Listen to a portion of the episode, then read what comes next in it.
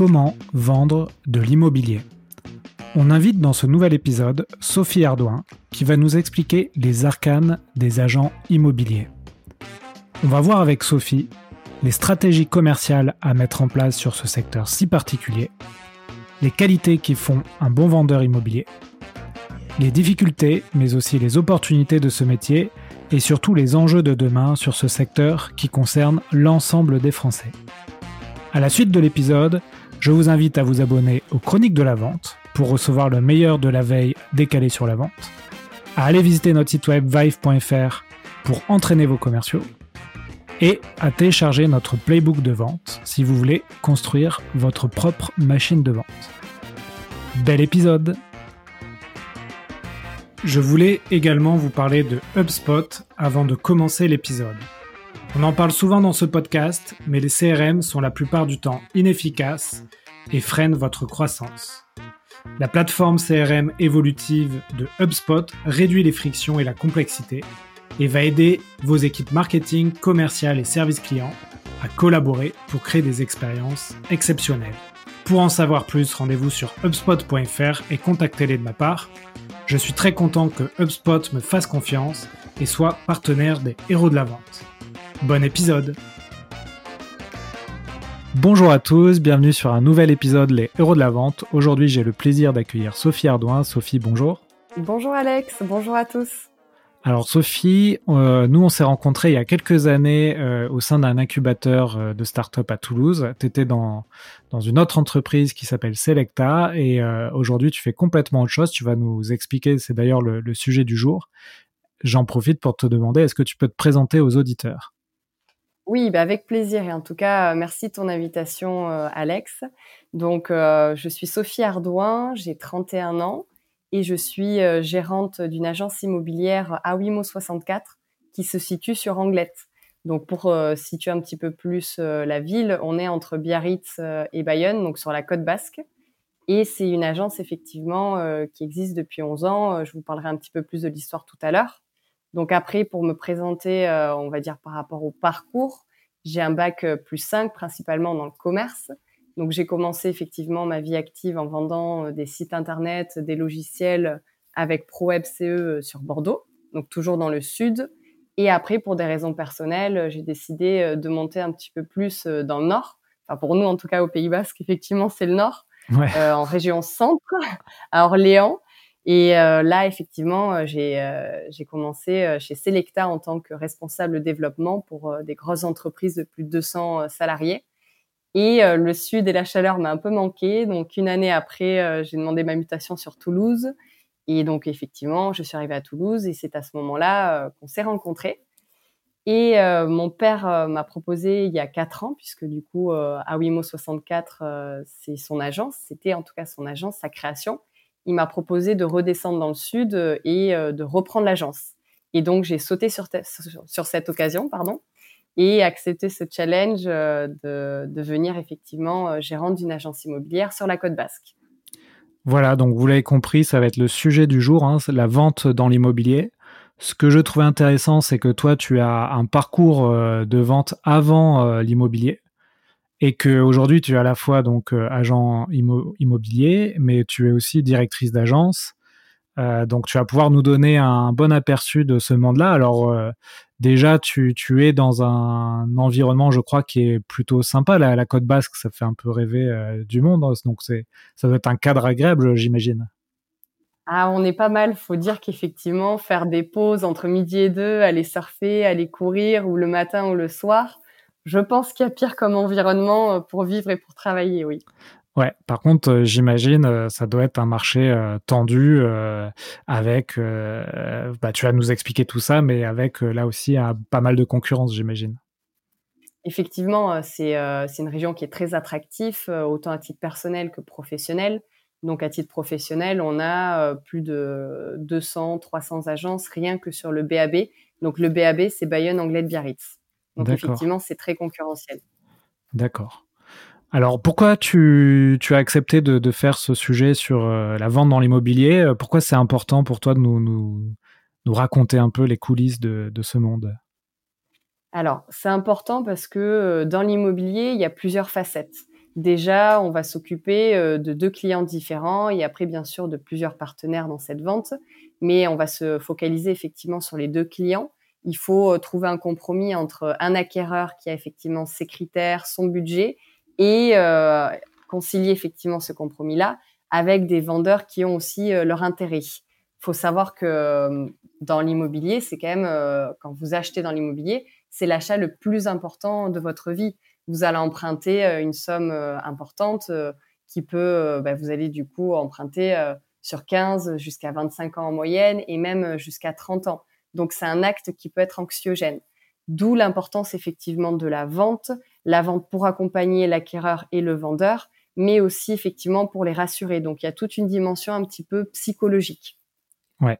Alors c'est vrai que c'est assez paradoxal, euh, mais l'agent immobilier, quand on réfléchit à sa fonction, il a un client donc qui est le, vendeur de, de, la maison euh, ou, de l'appartement, euh, donc qui est son client, mais il a aussi un autre client qui est l'acheteur, et donc les intérêts de, chacun sont opposés. Il y en a un qui veut vendre au plus cher et l'autre qui veut acheter au moins cher. Au moins cher. comment tu vis ce, paradoxe euh, qui, doit être assez particulier? Alors après, effectivement, on le prend, on va dire, à la source, c'est-à-dire que déjà, euh, la base euh, d'un bon agent immobilier, c'est d'avoir plusieurs mandats. Pour avoir plusieurs mandats, il faut prospecter. Alors après, il y a différents moyens de prospection. On les verra peut-être tout à l'heure. Mais pour effectivement avoir un bon mandat, autant pour un vendeur que pour un acquéreur, il faut euh, développer comment effectivement on arrive à cette estimation-là. Donc on le fait sur euh, deux rendez-vous, en tout cas au sein de notre agence. On fait ce qu'on appelle un premier rendez-vous, un R1, donc chez le client, vendeur. On se déplace chez lui, on fait une fiche technique euh, du bien, on prend effectivement des photos, des mesures, et surtout, en plus de tout ce côté technique, on va faire une belle rencontre. Donc moi, c'est ce que je conseille à mon équipe, c'est toujours d'y aller sans pression, d'aller rencontrer une personne, de comprendre qui est cette personne, quelles sont ses aspirations, quel est son projet et surtout qu'est-ce qu'elle attend de nous.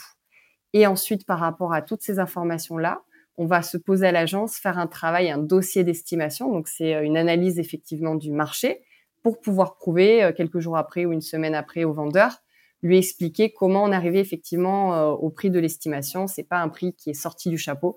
C'est pas un prix que l'on dit au premier rendez-vous. C'est vraiment une étude qui est approfondie et effectivement, après tout ce déroulement euh, au deuxième rendez-vous, il se passe la plupart du temps à l'agence, puisque le client euh, nous a invités chez lui. Nous, on l'invite du coup chez nous et on lui explique effectivement qu'on a une tranche de prix, puisque une estimation, ben, le terme c'est estimatif, c'est pas une science exacte.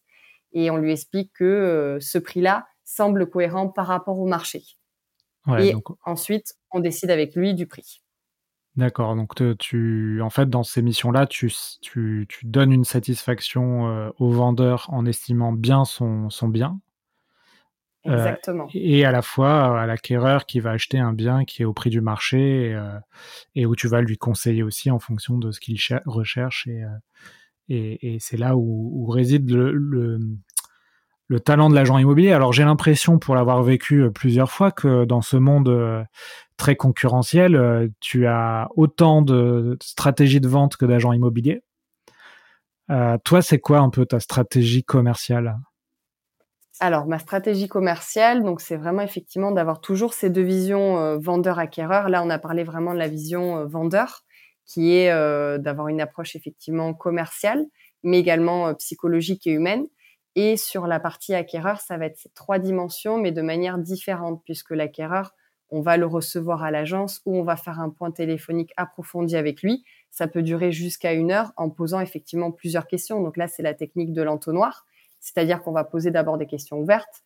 Euh, quel est votre projet immobilier? Pourquoi vous recherchez sur ce secteur? Depuis combien de temps?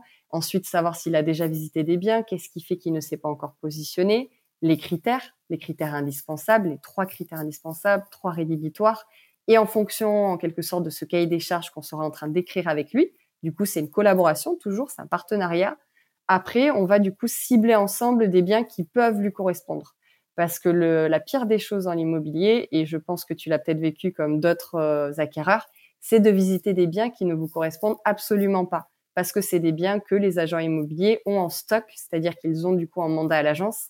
Et c'est pas le but. Nous, on préfère aller chercher des biens que des confrères ont et faire des partenariats avec des confrères pour vraiment cibler les biens qu'on va visiter avec nos clients parce que ça correspond à leurs attentes. Donc, on va toujours effectivement bien connaître son vendeur, bien connaître son acquéreur pour du coup concilier son projet de vie. Donc ça, c'est vraiment les deux dimensions, acquéreur et vendeur, euh, sur lesquelles on va se focaliser. D'accord. Et, donc sur, ce marché euh, tendu de l'immobilier, euh, donc on a plus de, demandes que d'offres. Est-ce que on n'a pas tendance, quand on est agent immobilier, à privilégier néanmoins le, vendeur plutôt que l'acquéreur? Enfin, moi, ça m'est déjà arrivé de donner un peu mes comment dire mes besoins en, parce que j'étais acheteur à des plusieurs agents immobiliers, mais je n'ai jamais eu de, retour ou d'appel ou de relance euh, de certains agents. En, général, ceux qui relançaient, c'était souvent euh, les meilleurs, hein, selon moi. Mais euh, comment tu vis un peu le, la chose? Alors, pour te donner un exemple, Alexandre, sur notre secteur, quand on rentre une maison, on peut avoir 50 appels dans la journée. Donc oui, c'est compliqué euh, de traiter tous ces clients. Donc après, il faut se focaliser sur les clients qui ont un vrai projet parce qu'aussi on a beaucoup de curieux qui nous appellent ou des gens qui souhaitent comparer. Donc déjà, il faut faire un tri. Ensuite, dès qu'on a un acquéreur sérieux euh, face à soi, par exemple toi qui as un projet euh, immobilier, si on voit que tu as un projet assez rapide, que tu as déjà validé ton financement, ça c'est important aussi. Sinon, on conseille de passer par des courtiers avec qui on peut être amené à travailler. Euh, mais par contre, le conseil que je donne à l'équipe, c'est effectivement de s'occuper aussi bien d'un acquéreur que d'un vendeur, même si la base de notre métier, ça reste la rentrée de mandat. Si on n'a pas de mandat, on ne peut presque rien proposer à nos acquéreurs. Donc c'est un peu euh, le, le, chien qui se mord la queue. Donc il faut déjà à la base avoir beaucoup de mandats, plusieurs mandats en tout cas qualitatifs, donc beaucoup prospecter sur différents supports, pour ensuite du coup proposer à l'acquéreur des biens qui peuvent lui correspondre, soit dans notre stock, soit effectivement chez les confrères. Et il faut toujours se dire qu'un acquéreur sera un potentiel vendeur plus tard, qu'un potentiel vendeur sera un potentiel acquéreur. Et par exemple, quand on fait la prospection physique, un locataire va être un potentiel acquéreur peut-être, et même peut-être un potentiel vendeur. Donc chaque contact est important et il faut vraiment prouver qu'on est professionnel et qu'on assure un suivi.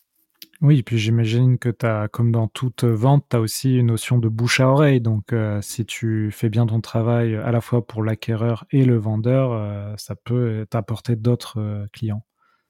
Oui, tout à fait. Et à l'agence, on travaille énormément avec ce système de recommandation. Les clients nous recommandent par eux-mêmes ou alors nous-mêmes en tant que commerciaux, on les appelle pour prendre bien sûr des nouvelles qui sont sincères et on leur demande si effectivement dans leur entourage, des personnes ont des projets immobiliers, on reste à leur écoute. Et ça marche très bien, les recommandations. À 80% des cas, dès qu'on est recommandé, euh, on fait la vente. D'accord, ok. Euh, tu, nous as dit euh, la base du métier, c'est de trouver de nouveaux mandats, donc de nouveaux biens.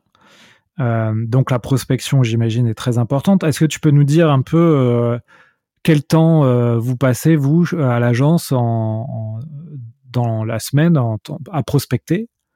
Euh, où tu peux nous donner un pourcentage? Et, aussi euh, c'est quoi les, moyens mis en place pour prospecter? Qu'est-ce que vous mettez en place? Moi, je, connais la prospection dans le monde du logiciel, mais dans le, monde immobilier, comment ça se passe?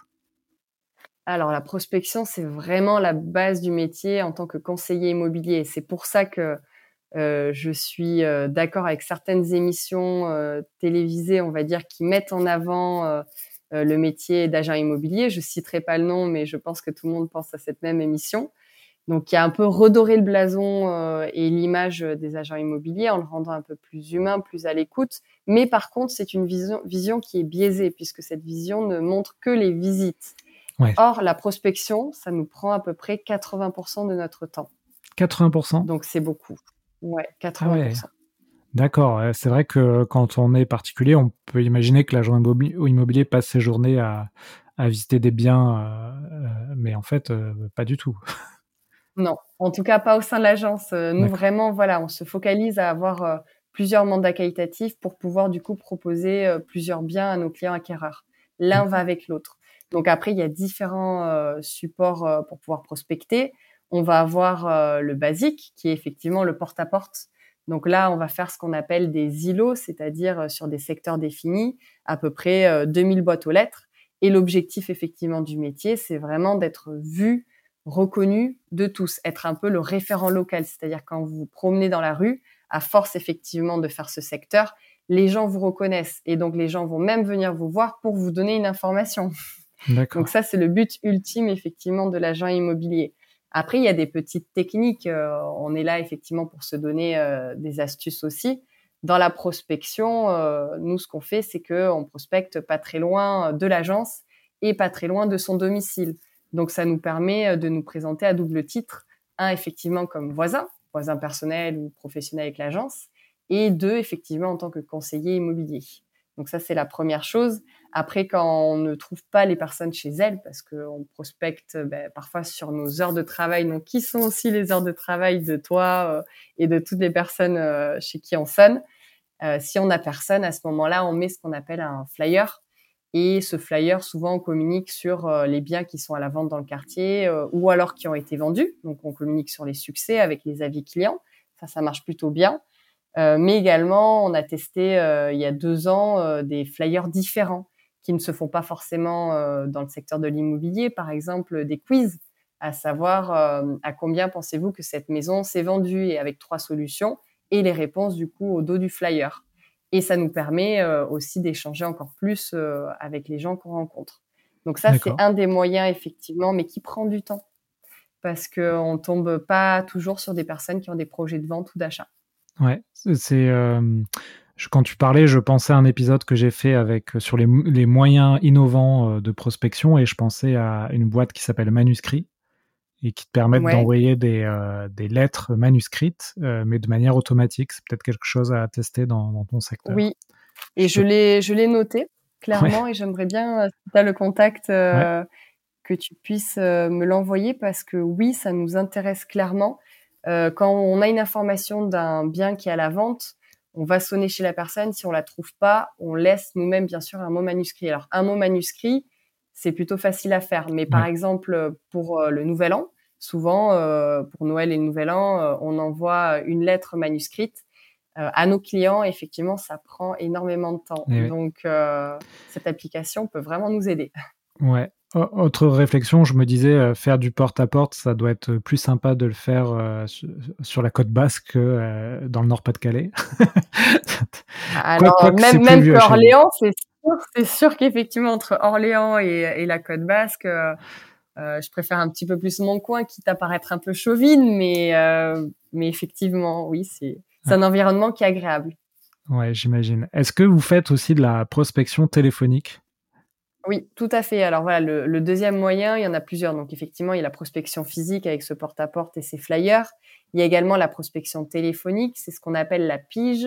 Donc la pige, c'est quoi? On prend euh, par exemple euh, le site Le Bon Coin ou alors d'autres sites, mais celui-ci c'est un des plus connus et euh, on contacte les personnes qui ont un projet de vente et qui souhaitent vendre en direct. Donc souvent dans l'annonce, il y a marqué en gros agence s'abstenir. Ouais. Oui, euh, on sait lire. mais, mais le but euh, et l'astuce, effectivement, ben, c'est toujours pareil. C'est de vraiment écouter la personne et de s'intéresser non pas à son projet de vente, puisque la personne a une dizaine d'appels d'agents immobiliers qui effectivement lui proposent un mandat ou une estimation ou un client. On a tous des clients, on peut tous faire des estimations, mais plutôt lui demander si vous avez un projet de vente, c'est que vous avez un projet d'achat. Est-ce que vous pourriez me parler un petit peu plus de votre projet d'achat et est-ce qu'on peut se rencontrer pour parler de ce projet-là et bien sûr par la suite de votre projet de vente. Donc ça permet d'ouvrir une porte puisque du coup on va s'intéresser aux deux projets. Tu sais, euh, tu as un peu de, stats là-dessus, euh, c'est-à-dire quand tu appelles, euh, je sais pas, 10, 10, personnes qui ont une maison en vente sur le bon coin, tu arrives à avoir deux mandats, un mandat, est-ce que tu as des stats un peu? Alors, j'ai pas vraiment de stats, euh, mais effectivement, euh, on va dire sur une dizaine d'appels, euh, on n'en a pas souvent 10 hein, de maisons en vente de particulier à particulier. Mais on va dire si, si on était sur une dizaine, je dirais qu'on peut au moins obtenir un mandat. Parce qu'après, nous, notre stratégie, c'est vraiment de travailler sur le mandat exclusif parce qu'on sait qu'on vend systématiquement dès que nos vendeurs écoutent nos conseils, on vend. Donc en moyenne, effectivement, un mandat après des mandats simples, c'est-à-dire des mandats où euh, il peut y avoir plusieurs agences, euh, on pourrait en avoir beaucoup plus. Alors on, en a, mais c'est encore une autre stratégie. Et en plus, effectivement, de cette pige, on fait des appels et des relances de clients. Donc clients, acquéreurs, vendeurs au sein de l'agence. Ben, ben, tu vois, par exemple, on t'aurait appelé si tu étais passé par notre agence pour savoir où est-ce que tu en es, si effectivement tu avais trouvé ton projet immobilier, et, et, échanger ensemble et puis voir quand est-ce qu'on peut qu'on peut se revoir pour affiner ton projet ou alors te faire visiter les biens. Donc ces relances clients, effectivement, ça reste important et, et le téléphone, ça permet d'avoir un contact direct en un rien de temps. D'accord. D'accord. Est-ce que tu as ta pensée, bah, c'est quelque chose qu'on fait beaucoup là aussi dans le monde du logiciel, euh, à scinder les activités, c'est-à-dire avoir euh, quelqu'un plutôt spécialisé dans la prospection téléphonique, euh, quelqu'un plutôt dans les visites, ou tu penses que c'est le meilleur moyen de perdre tes collaborateurs parce que ils, vont vouloir, enfin, ce, sera trop mono, monotâche. Est-ce que tu as, as, pensé un peu à ça ou c'est vraiment pas quelque chose qui est très institué dans le monde immobilier? Alors oui, j'y ai pensé. Effectivement, je trouve que c'est une réflexion intéressante euh, que tu as parce que dans mon précédent métier, donc euh, chez Selecta, on avait euh, les chasseurs. Donc les chasseurs, ce sont ceux qui vont aller à la pêche effectivement aux nouveaux clients et les éleveurs qui effectivement fidélisent. alors c'est un jargon, hein, qui fidélisent du coup les clients. Dans l'immobilier, on a un petit peu, on peut avoir un petit peu la même chose. En tout cas, dans les profils, moi au sein de l'agence, j'ai des personnes qui vont plus facilement euh, gérer les acquéreurs, d'autres qui vont plus facilement gérer les vendeurs, et, euh, un autre effectivement qui va gérer un petit peu mieux euh, les deux. Mais dans ce métier, il faut connaître les deux facettes. Donc, il faut être présent sur tous les supports, il faut prospecter sur tous les supports et savoir aussi bien gérer un client acquéreur en visite. Mais on n'a pas que les visites, il y a aussi le rassurer sur les différentes étapes de son achat que effectivement rentrer un mandat et euh, ce côté un peu plus euh, commercial euh, au niveau du vendeur.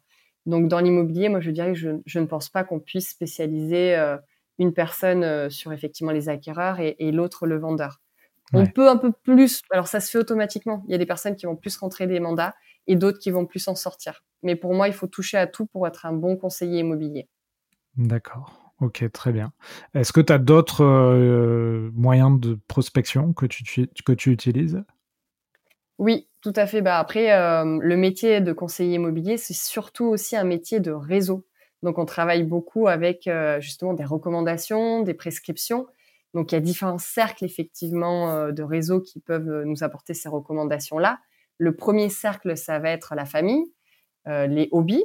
Le deuxième cercle, ça va être euh, plus le cercle professionnel. Donc, par exemple, on peut avoir des notaires euh, qui ont confiance en nous, qui vont nous recommander, des juristes, des avocats, des courtiers, les commerçants du quartier. Par exemple, euh, au sein de notre agence, ben moi, je suis, je fais partie de, des commerçants du quartier. Et donc, ça me permet effectivement de, de connaître un petit peu plus le tissu économique. Et s'il y a en tout cas une agence à recommander, normalement, les commerçants se tourneront plus vers moi. Et comme je te disais, la recommandation, euh, clairement, euh, ça marche euh, très bien. On a un taux de transformation qui est hyper important par rapport à un contact un peu plus froid que l'on ne connaît pas. Après, la deuxième chose, donc, on a vu effectivement la prospection physique, téléphonique, le réseau. Donc, le réseau, il faut le créer, l'entretenir et l'agrandir surtout. Et comment on fait? Bah, On le fait de manière avec ces trois moyens de, de prospection, mais aussi euh, de manière, on va dire, un peu plus virtuelle avec les réseaux sociaux. Ouais, c'est ce que j'allais te... Euh, c'est ce que j'allais te, demander. Est-ce que euh, tu fais aussi des choses sur les réseaux sociaux et sur quels réseaux sociaux? Parce que moi, dans ma tête de, de commercial B2B, je pense à LinkedIn, mais est-ce que c'est adapté ça pour l'immobilier, là où vous êtes plus sur de la vente aux consommateurs directs, plutôt B2C oui, alors on est présent en fait sur euh, quasiment tous les supports de réseaux sociaux. Donc autant sur LinkedIn que effectivement Facebook et sur Instagram. Pourquoi? Parce qu'on va toucher euh, des tranches différentes d'âge et des personnes différentes, des profils différents. D'accord. Euh, par exemple, LinkedIn, on a déjà fait une vente grâce à LinkedIn puisque c'est pas parce qu'on est professionnel qu'on n'a pas un projet effectivement d'achat et de vente. Et donc ça nous permet toute manière, c'est un des supports qui nous permet toujours de faire parler de nous. Donc toujours dans cet objectif d'être vu, revu et reconnu. Toujours avec la même photo, avec à peu près le même descriptif. Et donc les gens, du coup, euh, vous repèrent très bien. Même par exemple dans des soirées, euh, des personnes peuvent vous connaître grâce à ces réseaux sociaux. Donc oui, ça a une importance et d'être présent vraiment sur les trois. par exemple sur... Euh, Vas-y, vas-y. Là, les réseaux sociaux, euh, c'est euh, chaque euh, agent de, immobilier de l'agence s'en occupe un peu, ou c'est quelqu'un qui a cette tâche dédiée, ou tu sous-traites cette partie-là? Comment, comment tu fais? Alors, avant, je m'en occupais. Et petit à petit, j'ai un petit peu moins de temps, pour être totalement honnête. Donc, je m'occupe de certains postes où on fait, par exemple, des storytelling. Là, mardi, on a communiqué sur les 11 ans de l'agence, sur l'histoire familiale, puisque du coup, euh, je l'ai pas précisé, mais c'est mon père qui a créé cette agence il y a 11 ans. On n'est pas franchisé, on est à notre compte. Je l'ai rejoint il y a 4 ans, on était tous les deux et euh, j'ai racheté effectivement l'agence, il me l'a transmise avec les valeurs et traditions. Et maintenant, effectivement, on est euh, cinq personnes au sein de l'agence, donc euh, quatre commerciaux et une assistante. Ouais. Et donc, euh, on communique effectivement de manière ciblée. Mais maintenant, j'ai quelqu'un au sein de l'agence qui gère la communication parce qu'elle adore ça et, euh, et du coup, euh, elle est vraiment missionnée euh, sur nous créer des posts deux à trois fois par semaine. D'accord, ok.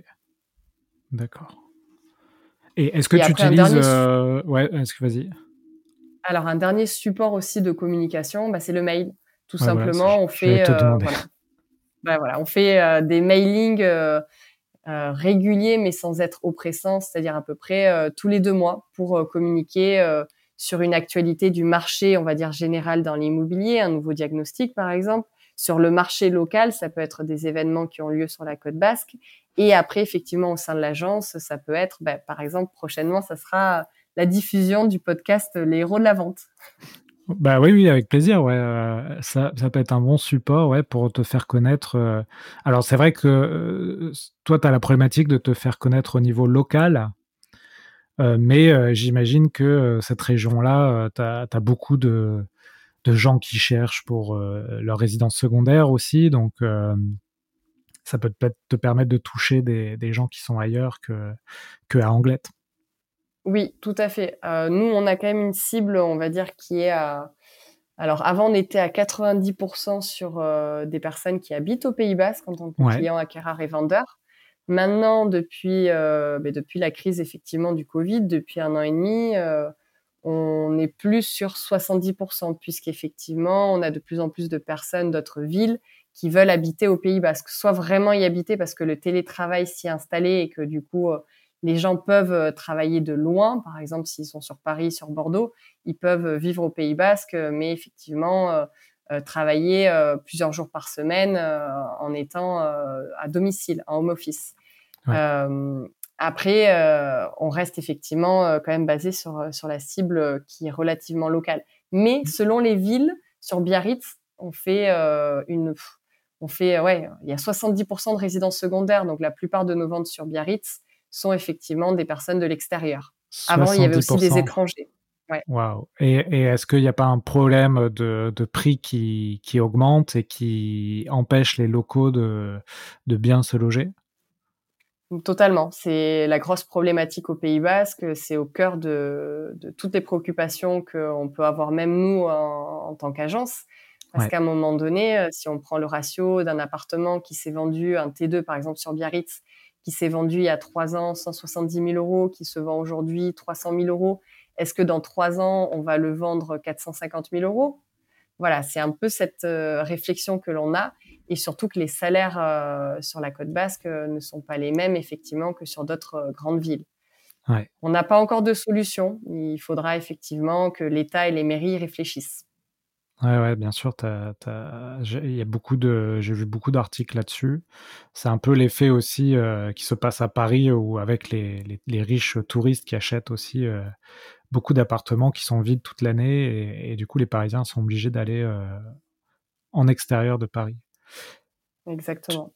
Tu, as parlé de donc tu, tu nous as dit tu as recruté euh, des agents immobiliers. Pour toi, c'est quoi les, qualités qu'il faut pour être un, bon conseiller immobilier? Alors pour moi, il y a plusieurs qualités. Euh, la première que je dirais, c'est quelqu'un qui est passionné passionné de son métier, mais aussi euh, de l'humain de manière générale, parce qu'on doit vraiment mettre euh, au cœur de nos priorités le projet effectivement euh, de notre client. Et c'est des gens qui ne doivent pas compter leurs heures, parce que quand on est dans l'immobilier, c'est alors il y a différents statuts, mais souvent on est quand même indépendant. Donc, on travaille effectivement à son compte, par exemple, pour une agence. Et à ce moment-là, il faut pas compter ses heures. En moyenne, au sein de l'agence, on, travaille 50 heures par semaine. Donc, effectivement, c'est beaucoup. il faut que ces personnes-là aient de l'écoute, de l'empathie, et euh, qui, effectivement se focalisent euh, sur euh, le projet euh, de leurs clients. Donc ça, c'est la première chose qui, est importante pour moi, mais vraiment cette dimension humaine avant tout, parce que parce que de toute manière, bah, vous serez recommandé que si vous faites du bon travail et du bon travail avec un particulier, c'est qu'effectivement, il a confiance en vous. Ouais, en termes d'heures, c'est vrai que l'agent immobilier, souvent, tu fais les visites sur les heures les heures du soir ou le week-end, j'imagine, c'est ça? Ouais, c'est exactement ça. On travaille effectivement quand les gens sont disponibles, c'est-à-dire euh, quand ils ont terminé leur journée de travail. Et puis après, on est sollicité euh, le week-end, le samedi, euh, le dimanche. donc on n'a pas et les jours fériés, ça n'existe pas forcément. Même s'il faut réussir à couper, c'est un métier où c'est compliqué de couper totalement. Et tu, tu, tu vas continuer hein, le, la liste des, des qualités qu'il faut, mais euh, est-ce que tu peux rapidement nous, nous décrire par exemple une journée type pour voir un peu comment, comment est organisée une journée? Et après, on revient aux qualités de, de l'agent immobilier euh, selon toi Oui, pas de problème. Alors, une journée type, euh, en tant qu'agent immobilier, euh, en tout cas, voilà, au sein de notre agence, euh, on commence approximativement un peu avant 9 heures. Donc, on se retrouve à l'agence. Donc là, il y a vraiment un esprit d'équipe on prend le café, on discute des dossiers, on discute un petit peu à titre personnel. Donc 9 heures arrive, là on est d'attaque face à notre ordinateur, donc on va traiter la partie un peu plus administrative le matin, donc les mails. On fait effectivement déjà la veille, on a fait notre to-do list, donc on sait exactement ce qu'on a à faire dans la journée. Ensuite, on va commencer à passer des appels. Donc ça peut être du coup de la pige par exemple, mais on va plus attendre des horaires fin de matinée, entre midi et deux, début d'après-midi ou fin de journée pour les prospections euh, pige euh, et effectivement euh, prospection physique. Sinon, on va aussi s'occuper des suivis de dossiers. On en parle peu, mais à partir du moment où on a un acquéreur qui, qui a effectivement fait une offre, il faut la défendre auprès du vendeur. Dès qu'on s'est mis d'accord, après, il y a tout le lien à faire et plusieurs documents à récupérer pour les envoyer au notaire ou alors nous-mêmes rédiger le compromis. Donc, c'est le premier acte d'achat c'est le pré-acte d'achat, on va dire. donc une fois un que travail administratif aussi. Exactement. Même si on a une assistante, euh, notre assistante est là à mi-temps, donc on a un vrai travail de suivi euh, et euh, de lien entre acquéreurs, vendeurs, notaires, banquiers et parfois effectivement des revisites avec des artisans s'il y a des travaux qui sont prévus. Donc ça prend plusieurs moments de la journée. Donc on va dire euh, le matin principalement de l'administratif, fin de matinée on part en prospection, on fait de la prospection euh, téléphonique. L'après-midi on continue effectivement cette prospection, on fait également des visites euh, clients et jusqu'au soir où on termine approximativement, on va dire sur les coups de 18h30, 19h, mais sachant qu'on a notre portable qui à titre perso et pro et donc on peut être sollicité parfois jusqu'à tard le soir. D'accord, très bien. Bon, bah merci pour cette journée type. Ça nous permet de, revenir sur les qualités du, de l'agent immobilier.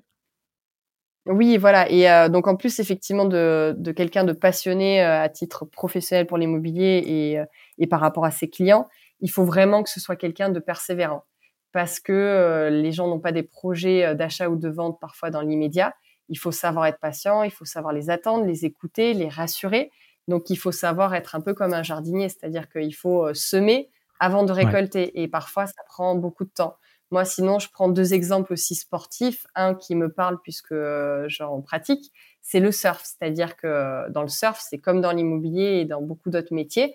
Il faut effectivement être persévérant. C'est parfois un sport ingrat où on rame beaucoup et on prend effectivement peu de vagues. Mais à force d'y aller, on va comprendre et on va effectivement s'améliorer. Pour l'immobilier, c'est la même chose. Il faut tout le temps être sur le terrain, tout le temps être en contact avec ses clients pour pouvoir générer euh, des contacts. Il faut jamais en fait s'arrêter euh, de courir. Donc ça, c'est la deuxième qualité pour moi qui est importante et qui va effectivement avec la troisième. Il faut quand même avoir la fibre commerciale parce que comme on l'a vu ensemble, la base de notre métier, euh, ça reste la prospection il faut prospecter sur tous les supports pour pouvoir toujours créer, entretenir et, et étoffer un petit peu ce réseau qu'on va avoir autour de nous. Et pareil, du coup, faire des découvertes très approfondies des clients. autant des acquéreurs que des vendeurs. Il faut vraiment poser des questions qui sont pertinentes. Donc, avoir préparé effectivement ces questions et toujours cette technique de l'entonnoir. Et après, deux choses pour terminer qui, qui restent importantes pour moi en tout cas. C'est un métier où il y a un gros déficit de formation. C'est pour ça qu'on retrouve des bons conseillers immobiliers et quand même une bonne partie de conseillers immobiliers qui ne sont pas bons parce qu'en fait, ils ne sont pas assez formés. Alors déjà, il faut s'auto-former parce que de toute manière, on doit faire 48 heures euh, euh, de formation euh, en gros sur trois ans. Donc, on a un quota effectivement de formation horaire à faire et euh, pour pouvoir effectivement performer parce que il faut être perfectionniste. Par exemple, au sein de l'agence, euh, tous les vendredis, alors j'essaye au moins un vendredi euh, sur deux, on fait des formations à l'agence, on fait des mises en situation, des jeux de rôle. Et en plus, du coup, je les accompagne en rendez-vous, que ce soit estimation, visite acquéreur, notaire, pour pouvoir du coup ensemble savoir quels sont les, points forts et quels sont les points améliorés. Donc, on va dire la prise de recul en se formant est importante. D'accord. Bah, écoute, intéressant, c'est une question que je voulais te poser. Euh, est-ce que tu as le temps de, te former, de former tes équipes? Euh, Ces 48 heures, tu les fais auprès de, qui? D'un organisme de formation spécialisé? Comment ça se passe?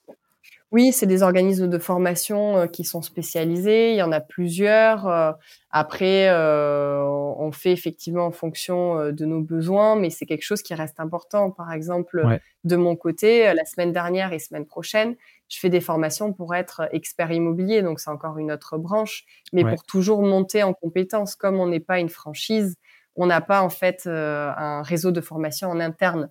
Donc, il faut effectivement aller le chercher mais on fait partie de la fédération des agents immobiliers qui s'appelle la FNIM, qui eux proposent euh, plusieurs formations qui sont vraiment euh, euh, professionnelles et qui sont spécialisées par rapport à notre approche en immobilier, qui est quand même un petit peu particulière. D'accord. Et c'est des formations en ligne ou en présentiel, tu sais ça? Alors, il y a les deux. depuis le Covid, on a beaucoup de formations en ligne et en visio. Moi-même, là, je fais effectivement deux semaines en visio. Alors, ça m'attriste parce qu'on n'a pas le contact en direct. Mais d'un autre côté, ça me fait gagner du temps. Donc, on va dire qu'on s'y retrouve. D'accord, très bien. Euh, très bien. Et les jeux de rôle que tu fais, c'est euh, mise en situation avec un, par exemple, une prospection téléphonique ou un rendez-vous client où tu fais, tu poses justement les questions de découverte? C'est ça, exactement. C'est euh, alors déjà on focalise effectivement au début sur la partie commerciale vendeur, donc prospection téléphonique, prospection physique, euh, le R1, donc le premier rendez-vous pré-estimation, le R2, qui est le rendez-vous de remise d'estimation, mais également euh, les visites euh, avec les acquéreurs et les découvertes acquéreurs. Donc à chaque fois, chaque personne, donc on est quatre commerciaux, on prend un rôle et, l'autre personne, du coup, doit être l'agent immobilier. Ok, super. Bah, écoute, je vais te faire tester Vive, hein. tu vas pouvoir les filmer. eh ben, il faudra qu'on en parle aussi. J'y ai pensé et ça me trotte, ça me trotte dans la tête. Ouais. En fait, moi, c'est vrai que je démarche plutôt les, justement les organismes de formation qui vont être ensuite ceux qui vont former tes équipes, mais, euh, mais j'avais pas du tout euh, imaginé que dans les agences, euh, tu pouvais euh, mettre en place des mises en situation, mais j'imagine que c'est fait parce que tu as cette volonté de, de les faire progresser. C'est pas le cas sans doute dans toutes les agences. C'est une volonté qui est très personnelle parce que on voit que les, les conseillers immobiliers s'améliorent en regardant les techniques de leurs de leurs confrères, de leurs collègues, tout simplement. Ouais, exactement. Est-ce que tu... Je, je, sais que dans le, le, monde immobilier, il y a énormément de gens qui vont sur ce domaine. Est-ce que selon toi, il y a des, il y a des profils de, métiers euh, qui, sont, qui sont très bons, euh, qui sont peut-être atypiques, mais qui sont très bons dans ce milieu-là. Ou c'est plutôt une question de personne. Est-ce que tu as, des, un peu des, des retours d'expérience peut-être que de, d'agents que tu as vus qui étaient très bons parce que précédemment ils avaient une autre expérience qui ont pu les, les propulser? Est-ce que tu as, un peu cette vision-là ou pour l'instant c'est pas encore assez, t'es pas encore assez, euh, t'as pas encore assez d'expérience dans ce monde-là pour, pour voir des, des tendances? Alors moi j'ai remarqué euh, une tendance, c'est que euh, un bon agent immobilier, il n'est pas bon parce qu'il est là depuis 20 ans, ça c'est faux. Oui, il va avoir une expérience peut-être plus approfondie sur des dossiers, mais après commercialement, il y a beaucoup de choses à revoir. Donc, ce que je vais en tout cas regarder dans le recrutement, c'est que je vais plus chercher une personnalité. Donc, effectivement, la personnalité, elle peut venir de n'importe quel métier, mais principalement des métiers euh, où on est en contact avec les gens. Donc, on revient toujours euh, à la base euh, de ce métier, en tout cas, de mon point de vue, c'est le côté humain. Donc, je vais rechercher une personnalité qui effectivement euh, s'entende bien euh, avec les gens, qui aiment les gens qui vont vraiment les écouter. Ça, c'est la première chose. Donc, peu importe qu'il fasse partie de l'immobilier ou d'un autre secteur. Dans mon équipe, j'ai un ancien comptable, j'ai effectivement une ancienne mm, euh, vendeuse en magasin qui a été manager aussi. Et enfin, j'ai un troisième profil qui était à la base dans la restauration et qui a fait quatre ans dans l'immobilier et qui a décidé lui-même de nous rejoindre. Mais donc, c'est vraiment des personnes qui, euh, qui sont attachées effectivement à ce service client. Donc, pour moi, c'est le premier critère. Le deuxième, euh, c'est effectivement avoir la fibre commerciale parce qu'on peut pas faire ce métier juste effectivement pour faire visiter des biens. Il y a toute une approche à avoir et, on en a parlé euh, tout à l'heure. Donc, il faut vraiment avoir cette fibre commerciale, ne pas avoir peur d'aller vers les autres parce que c'est la base de notre métier. Et la troisième chose que, en tout cas, moi, je regarde au sein de l'agence, c'est quelqu'un qui aime travailler en équipe. Parce qu'on peut croire que, que c'est un métier solitaire, le métier d'agent immobilier. Et oui, ça peut l'être, comme tous les métiers de commerciaux. Mais l'union fait la force, effectivement. Euh, nous, on fait des points le lundi, le vendredi, en semaine. On s'accompagne à différents rendez-vous. Même les collaborateurs, entre eux s'accompagnent à certains rendez-vous parce que un va être plus technique, l'autre va être un peu plus commercial, l'autre va être un peu plus dans la communication.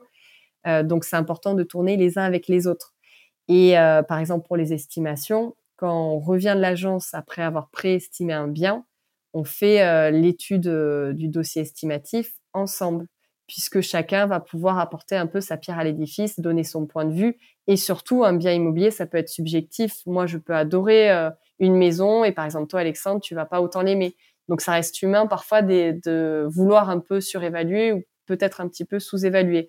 Mais notre métier, c'est d'être impartial. Donc c'est pour ça que d'échanger avec l'équipe, c'est important et d'avoir un bon état d'esprit d'équipe. Ok, très bien. Écoute, on arrive à 40 minutes d'interview. Alors, je, voulais te poser une dernière question. J'ai lu que euh, le, secteur de l'immobilier, ça, ça va être un secteur qui va énormément recruter les prochaines années parce que forcément les besoins augmentent, hein, les besoins de logement. Donc on voit qu'il va y avoir des notions de des problématiques sans doute de recrutement, de, formation, euh, sans doute aussi de d'outils, de, digitalisation. Tu vois comment toi le, monde du secteur immobilier d'ici quelques années, euh, c'est quoi c'est quoi pour toi ta vision? Est-ce que tu as réfléchi à ça? Est-ce que tu penses qu'il y a des choses qui vont être euh, plus faciles, plus compliquées alors, par rapport à, mon expérience dans l'immobilier et surtout le passage, euh, on va dire, avec le, Covid, euh, je dirais que c'est un métier qui va de plus en plus se digitaliser. Déjà, il y a quatre ans, quand je suis arrivée au sein de l'agence, bon, mon père est d'une autre génération, donc il n'avait pas les réseaux sociaux, un site internet effectivement qui n'était pas l'image de l'agence. Donc, on a revu toute cette image virtuelle et déjà, on a vu les effets euh, positifs. Après, avec effectivement cette crise, avec le premier confinement, on s'est encore plus mis sur les réseaux sociaux. Nous aussi, on a fait des petites interviews avec des partenaires euh, de l'ordre de trois minutes. Euh, et effectivement, on a eu des retours positifs. Donc, on a continué euh, sur cette voie, sur les réseaux sociaux, sur Internet. Et je pense que c'est un métier qui, petit à petit, n'est plus vieillissant, qui petit à petit devient un peu plus jeune et qui s'adapte. Donc, ça va se digitaliser un peu plus. Euh, on va avoir, euh, je pense, euh, des vidéos. Alors, on en a déjà des vidéos effectivement d'agents immobiliers. Nous-mêmes, on le fait de biens où on présente effectivement le bien de manière virtuelle. Il y a aussi des agents immobiliers qui font leur publicité en, en prenant les côtés humoristiques du métier. Il y en a certains qui commencent à être présents sur TikTok, qui est encore un réseau social plus jeune pour nous. Euh, je pense qu'effectivement, euh, il va falloir euh, se digitaliser, peut-être faire une chaîne YouTube et peut-être qu'il va y avoir de nouvelles applications qui vont se mettre en place. Il y aura cette partie digitalisation qui va être plus importante, mais le contact direct humain reste primordial. Moi, je ne crois pas aux agences qui traitent tout en ligne. Ce n'est pas possible. C'est un acte anxiogène. Il faut voir la personne, il faut discuter, il faut voir les expressions pour s'adapter. C'est vrai que bon, j'ai fait une visite virtuelle pendant le Covid. J'ai trouvé ça super parce que moi, je suis aussi des formations professionnelles. Hein, je suis très logiciel, très tech. Mais c'est vrai que quand j'ai visité la maison que j'avais vue en visite virtuelle et qui m'avait beaucoup plu, en physique, ça n'avait rien, à voir. Euh, donc je crois aussi qu'il faut quand même à un moment donné, euh, comme tu l'as dit, hein, c'est l'achat d'une vie, donc euh, c'est compliqué de, de, faire que de la visite virtuelle. Par contre, ça peut te faire un premier, un premier traitement, c'est-à-dire que tu peux aussi voir que dans la visite virtuelle, la maison ne te plaît pas. Euh, donc ça pas la peine peut-être de faire une vraie visite. Et il y a quelque chose aussi qui m'a interrogé chez euh, dans les visites immobilières, c'est que souvent l'agent immobilier ne te donne pas l'adresse exacte quand tu vas visiter le bien. Et, et ce que je trouve alors je comprends qu'il y a des notions de euh, vous avez peur que peut-être le client bypass l'agent immobilier, mais mais certains biens, en faisant une visite Google Maps, je savais que j'allais pas les acheter. Et je trouvais que c'était vraiment une perte de temps à la fois pour l'agent immobilier, à la fois pour le client. Euh, c'est quoi ta, pourquoi déjà, enfin, est-ce que tu peux nous expliquer pourquoi l'agent immobilier ne donne pas l'adresse exacte? Et, euh, et qu'est-ce que tu penses toi de, à un moment donné, d'être peut-être d'être plus transparent avec le client pour éviter de faire perdre du temps à chacun? Puis ce sera peut-être ça ma dernière question. Suis, euh, ouais, non, mais je suis totalement d'accord avec ce que tu dis. Euh, euh, dans le maximum des cas, de notre côté, on donne euh, l'adresse du bien. Euh, par contre, on précise bien aux acquéreurs, on prend leur nom, leurs coordonnées, qu'ils n'ont pas le droit de sonner chez la personne, chez le vendeur, puisque un, on a un mandat exclusif, donc de toute manière, on est les seuls à pouvoir le vendre. Il ne peut pas effectivement passer hors de notre agence pour pour ce bien-là. Euh, et que euh, si euh, ces vendeurs ont signé un mandat exclusif, c'est qu'ils ont envie d'être préservés et de ne pas avoir des appels et, et des toc-toc intempestifs. Donc il y a vraiment ce devoir un peu de confidentialité. Mais pour éviter de faire perdre du temps à nos clients et à nous-mêmes, on leur donne effectivement l'adresse. Toi, tu donnes l'adresse. Pour qu'ils puissent voilà, géolocaliser dans les mandats effectivement exclusifs. Et je préviens mes vendeurs que je donne la plupart du temps les adresses à mes clients pour ne pas perdre de temps. Euh, parce qu'effectivement, si ça correspond pas au niveau du secteur ou parce qu'il y a un vis-à-vis avec une résidence, ça sert à rien de visiter. On est d'accord. Par contre, il y a un autre type de mandat. Quand on a un mandat simple, on est plusieurs agences à pouvoir vendre le bien. Euh, le vendeur peut aussi le vendre par lui-même. Là, c'est un peu risqué effectivement de donner l'adresse. D'accord. parce que tu, ça arrive souvent, euh, ça, les, les, les, particuliers qui vont qui vont euh, se passer de l'agent immobilier, qui vont aller en direct euh, pour euh, économiser peut-être les frais d'agence, c'est ça? Oui, oui, oui, tout à fait. Effectivement, ça peut arriver. Donc nous, c'est pour ça qu'on travaille principalement en mandat exclusif. Mais quand on est en mandat simple, je peux comprendre que certaines agences ne donnent pas l'adresse. pour être totalement honnête, nous non plus. Hein, quand, on est en mandat simple, on va pas communiquer l'adresse. Par contre, euh, on a un devoir d'information et de transparence. Si je vois que par rapport à tes critères, tu me dis je veux que ce soit absolument calme et que mmh. juste derrière on a une route qui est passante, je te dirais on a une route qui est passante, on n'est pas totalement calme. Ouais, c'est exactement Au moins que tu aies toutes les informations. C'est exactement ce qui m'est arrivé plusieurs fois. Euh, effectivement, euh, c'était un peu un de mes critères. Et, juste avec une recherche Google Maps, tu, tu le vois en fait ça. Exactement. Et parfois, euh, parfois c'était pas pas bien expliqué, j'avais pas l'adresse et quand j'arrivais sur le bien, je, voyais la route derrière et j'étais là, voilà, j'ai perdu une heure. Exactement. Et l'agent immobilier en plus, puisque lui, tant qu'il n'a bah pas vendu, il n'est pas rémunéré. Donc là, en fait, il a perdu une heure également de son temps. Donc au sein de l'équipe, c'est des choses euh, qu'on ne fait pas, qu'on essaye au maximum de ne pas faire en donnant les plus, en donnant les potentielles remarques qui peuvent avoir lieu euh, suite à une visite. Et surtout, on connaît nos clients, donc on sait euh, ce qui peut éventuellement leur correspondre et ce qui ne leur correspond pas. Ok, très bien. Bon, bah super, Sophie. Euh, est-ce que tu vas ajouter quelque chose sur ce sujet de la vente dans l'immobilier ou on passe aux questions de la fin? Bah juste que c'est un métier en tout cas passionnant qui euh, nous prend aux tripes et c'est un métier qu'on vit euh, au quotidien et presque 7 jours sur 7. Je dirais pas 24 heures sur 24 parce qu'il faut dormir, mais c'est un sujet qui est qui est beaucoup d'actualité euh, donc on en parle à titre perso et à titre pro. Bon, très bien. En tout cas, j'espère que ça aidera les gens qui veulent se lancer dans le secteur ou les gens qui sont déjà dans le secteur et qui ont appris des choses aujourd'hui et qui se sont dit tiens ça c'est une bonne idée, je vais le, le tester. Alors euh, j'espère que ce sera pas tes concurrents hein, qui appliqueront ces idées, mais ou bon, après chacun le fait à sa manière, donc ils peuvent copier, mais peut-être pas égaler, on va dire. oui, voilà, exactement. très bien. Est-ce que toi, Sophie, alors on a compris que c'était très prudent ton, ton métier. Est-ce que malgré ça, tu as, des du temps pour, euh, pour lire du contenu, euh, progresser euh, dans la vente? Est-ce que tu as des choses à conseiller aux, aux auditeurs? Alors, je dis lire, ça peut être écouter ou regarder. Hein. Ouais, oui, oui, tout à fait. moi, il y a un livre que j'ai presque fini de lire et que je trouve très intéressant. C'est Vendeur d'élite de Michael Aguilar, où il y a mmh. plusieurs exemples de vendeurs effectivement qui sont très bons dans leur métier et euh, de différents conseils euh, qu'ils nous donnent euh, et astuces par rapport à leur quotidien et, ce qui fait qu'ils en sont arrivés à ce succès. C'est un, peu une bible. je lui ai proposé hein, de venir dans le podcast. Alors, il n'accorde pas d'interview. J'espère néanmoins l'avoir un jour, peut-être pour la centième. On verra. Et ouais, ce serait génial parce que vraiment, c'est une stature dans, dans, le milieu commercial, je trouve. Euh, après, euh, ça va te faire sourire, mais euh, moi j'ai bien aimé. Je l'ai donné à mes collaborateurs le livre La vente pour les nuls.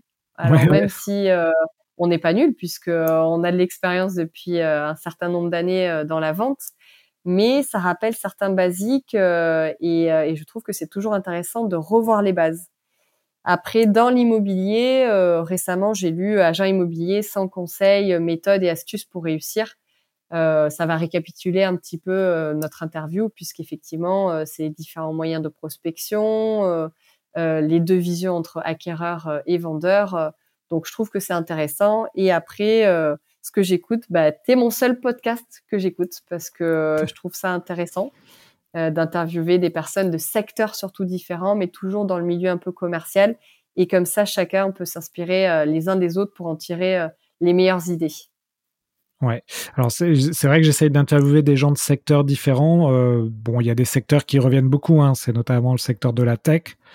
Euh, tu arrives quand même à retirer des choses euh, quand c'est des, des, secteurs bah, comme la tech où ça peut être quand même très différent de ton secteur? Oui, parce qu'il y a toujours des bonnes idées à prendre, que ce soit dans la manière de travailler, de fonctionner, même de réfléchir, ou alors des idées de communication. Donc c'est intéressant de connaître le parcours de la personne et de savoir ce qu'elle fait pour se différencier et pour en arriver là où elle est. Très bien. Bon, bah, très bien. ensuite, est-ce que tu as des routines ou des outils que tu utilises au quotidien pour euh, progresser? Alors, euh, moi, ça va être principalement, euh, il y a une grosse partie qui est sport. Euh, je vais euh, le matin euh, faire des étirements, un peu de yoga, visualiser ma journée de manière positive. Et je pense ce qui m'a aidé à ce niveau-là, c'est mon parcours de gymnaste où il fallait visualiser à chaque enchaînement, avant chaque agré, il fallait visualiser effectivement son enchaînement. Donc c'est un peu la même chose que j'applique le matin. Alors pas tous les matins, mais j'essaye de le faire au maximum. Je trouve ça agréable de se réveiller avec une petite musique et en s'étirant. Et euh, après, euh, j'essaye au maximum ben, soit d'aller surfer, soit de courir euh, le matin tôt ou entre midi et deux, ou le soir. Alors ça dépend de mes rendez-vous et aussi des marées pour le surf. Mais ça me permet de, soit de me vider la tête et de ne penser à rien, et donc de repartir en étant plus créative, on va dire, et, et surtout avec plus d'énergie. Soit ça me permet aussi de réfléchir à certains dossiers pendant ces moments-là. Donc c'est vrai que le surf, ça a vraiment ce côté, euh, c'est, tu, tu, te vides la tête, euh, tu te vides aussi de, de pas mal d'énergie, mais euh, c'est vrai que quand tu es dans les vagues, etc., tu, en général, tu, tu penses pas trop aux problématiques de professionnels. Donc ça, ça c'est vraiment cet effet du surf que, que je pense beaucoup de gens apprécient, ouais. Bah, ça permet de couper et puis on n'a pas son portable dans le surf. En tout cas, moi, j'ai pas de montre connectée, j'en veux pas. Donc, le but, c'est vraiment de se vider la tête et de profiter du moment présent. Et c'est ce qui permet après de mieux revenir et d'être plus d'attaque sur ces dossiers. Donc, je pense qu'effectivement, le sport, ça a une place très importante dans mon quotidien. Et après, comme on l'a vu, c'est effectivement les formations et auto-formation avec l'équipe. Ok, très bien. Euh, si est-ce que tu as une compétence que tu aimerais bien avoir que tu n'as pas aujourd'hui et que je pourrais te donner avec une baguette magique? Est-ce que tu as réfléchi à ça? Alors, avec une baguette magique, moi, j'aimerais en un coup d'œil comprendre exactement ce que veulent mes clients et qui ils sont. D'accord. Bah, tu arrives quand même, mais, mais après, voilà, ça prend beaucoup de temps. Mais c'est ce qui est intéressant aussi du métier. Donc, je je suis pas sûre que je demanderai ça, mais là, c'est la première chose qui me vient à l'esprit. Ouais, bah écoute, tu as un épisode que, que j'ai fait il y a deux ans maintenant qui s'appelle euh, Les super pouvoirs des questions avec Olivier Guérin. Donc ça te donne euh, déjà une, euh, quelques billes pour, pour t'approcher de ce, ce, pouvoir. Bon, mais super, mais j'écouterai alors après. Voilà. Et bon, bah, très bien. Euh, Sophie, j'ai une dernière question pour toi. Euh, si tu peux, si tu as une carte blanche pour inviter n'importe qui sur ce podcast, euh, tu invites qui? Alors, sans hésiter, Laetitia Arnoux, qui a créé sa propre entreprise Ubiscape. C'est un escape game à domicile ou en entreprise. donc, elle s'adapte effectivement soit aux événements personnels, soit aux événements professionnels et je trouve que c'est un concept euh, intéressant. Donc, je te conseillerais euh, de l'interviewer. Puis, elle a une grosse dimension commerciale par rapport à son passé. Je pense que ça peut vraiment t'intéresser. Ok, très bien. Je crois qu'en plus, euh, j'ai déjà croisé sur des pitchs de, solutions dans des, dans des grosses entreprises. Donc, bah, avec plaisir, Sophie. Écoute, on a fini l'épisode. si on veut te contacter parce qu'on cherche un bien dans la région basque, on te contacte comment? Alors, euh, à travers effectivement euh, mon téléphone, mon mail et à travers l'agence qui est AWIMO64, c'est AWIMO64. On est situé sur Anglette. Et je sais pas si là, sur le podcast, j'ai le droit de donner les coordonnées ou pas. Euh, oui, oui, vas-y, pas de problème. Ouais. Donc après, voilà, vous pouvez en tout cas m'appeler directement sur mon portable au 06 24 23 49 60 ou directement par mail, tout simplement agence.awi2mo64.com. Ok, bah écoute, euh, j'espère que cela t'apportera euh, quelques acquéreurs, quelques vendeurs aussi, pourquoi pas. En tout cas, merci Sophie pour euh, cette heure passée dans l'héros de la vente. sujet hyper intéressant puisque ça nous concerne tous. Si vous avez aimé, n'hésitez pas à le noter, ce podcast 5 sur 5, hein, ça m'aide à être visible dans les classements et à, me récompenser du temps passé. puis je vous invite aussi à vous abonner à la newsletter qui s'appelle Les Chroniques de la Vente. Je vous mets le lien dans les notes du podcast. Sophie, à bientôt. Oui, à très vite, euh, Alex, et merci beaucoup en tout cas pour cette super expérience. Oui, merci à toi. À bientôt.